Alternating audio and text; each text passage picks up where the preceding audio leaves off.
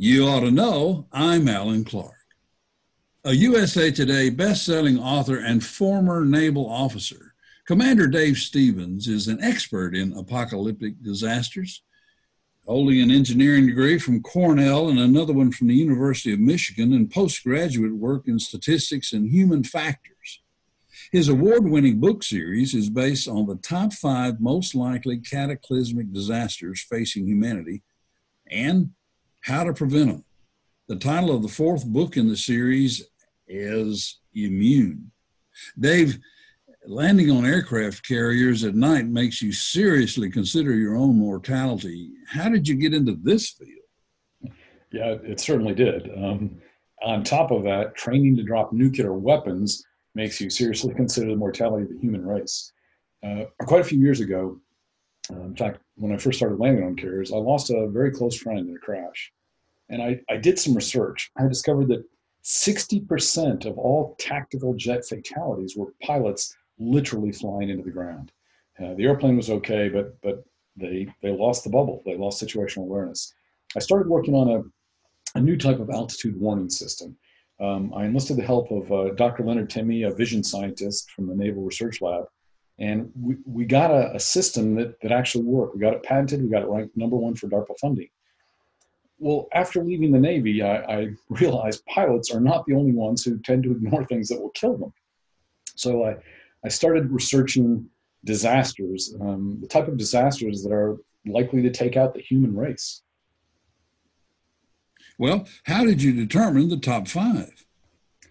I use something called probabilistic risk analysis. It's an impressive sounding term, but really it just looks at the probability uh, versus the consequence of, of any event, um, the probability that something's going to happen, something bad, versus the consequences if it does. It's actually the same science your insurance company uses to figure out your insurance premiums. But in this case, the consequences had to be extreme. We're, we're talking the extinction of humanity, possibly life on Earth, and at the very least, knocking civilization to its knees, pushing us back maybe to the Dark Ages.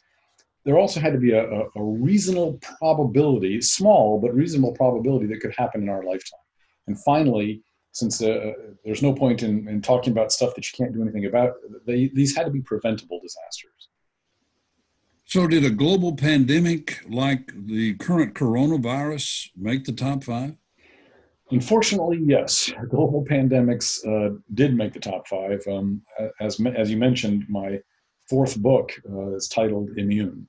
Um, and no, I didn't just invent that. I had that uh, title for a while. But I want to emphasize that as bad as everything seems right now, the coronavirus is not an apocalyptic disaster. It won't end civilization.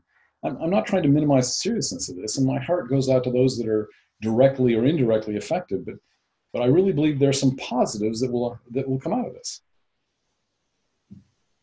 So, what's your take on the current coronavirus pandemic? Uh, it seems like right now, what is the most important is toilet paper, but what do you think really is the most important? I think a lot of it's going to, and as I mentioned, there, there's some positives that are going to come out of this. I think it's taking some of the lessons learned and using them and, and making sure that uh, this sort of thing doesn't happen again. The coronavirus is testing, it's kind of drop testing the world's ability to respond to a pandemic. Um, we're currently learning what, what does and doesn't work with a, a relatively mild virus. Um, and, you know, you think this isn't a mild virus. Well, Ebola had a fatality rate approaching 90% during some outbreaks.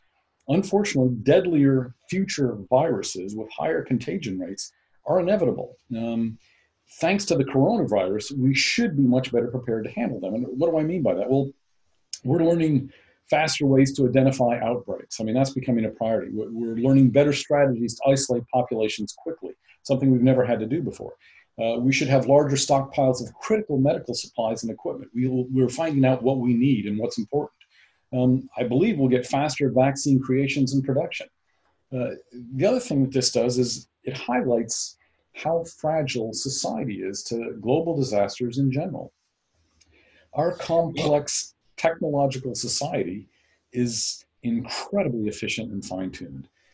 But the price of that is a, is a loss of robustness. It's kind of like having a Formula One race car. They're incredibly fast and efficient, but they can't run on regular gas. They can't survive even a tiny pothole. They're designed to do one thing and one thing well. Um, we can't have that type of, of, of specific efficiency. We have to be more flexible. Disasters are bad enough without driving businesses into bankruptcy and crashing the stock market. Businesses and economies have to be able to build reserves to weather temp- temporary global shutdowns because this won't be the last one. And business and economies also have to be, become more flexible. We're watching the entire global economy move from brick and mortar to e commerce in a matter of weeks. And going online isn't just a good marketing strategy, it's required to survive. Uh, conventional businesses are shutting down right and left while Amazon hires 100,000 people. Now, as we point, or as I point fingers at governments and corporations, we need to look at our own households. We don't have to be preppers or survivalists, but I really believe every household should be able to go at least at least two weeks without a store run. Um, this accomplishes several things. It protects our, our family until the crisis passes. That's pretty obvious. But I, I think people don't realize that it also reduces the strain on infrastructure since we don't have to raid stores for two weeks. It may allow us to help neighbors who may not have the means that we do. And, and with a recession all but certain, stocking up after a virus, those types of purchases will help restart a stalled economy. Now, by the way, please don't try to stock up now. That would be hoarding. But as soon as the crisis passes, I would encourage everybody to build up a stock of, of non perishable food and basic necessities for at least two weeks. And finally, um, I believe we need to stop putting all our income eggs in one basket. Um, we all need another stream of income from something that's immune to natural disasters, to, to recessions or inflation. And obviously, that means not another job, that really means a business of some type. But it needs to be a business that can operate during a national shutdown, uh, therefore, probably internet based and able to run from a phone. But we're seeing that happen right now. We're seeing obviously many stocks and businesses crash, but we're also seeing some stocks rise. Those are things that we should probably note we've helped many over the years to, to, develop those types of, of, of, income streams, those types of businesses. And with eh, so many of us stuck at home, this might be the perfect time to learn how to start a business on the side. Now, um, although a, a, global pandemic is definitely one of the top five most dangerous threats to humanity, there are several with higher consequences and or probabilities. But that might be a topic for another time.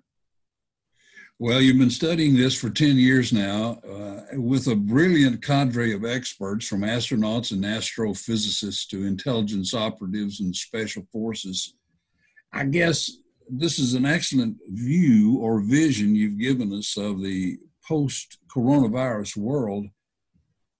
It looks like there is no planet B. That's true. Um, the bottom line is this has been a painful wake up call and, and we don't want to forget the lessons we will learn. We can't go back to business as usual. And that's something that we are all are unfortunately very good at. And that's the way it ought to be.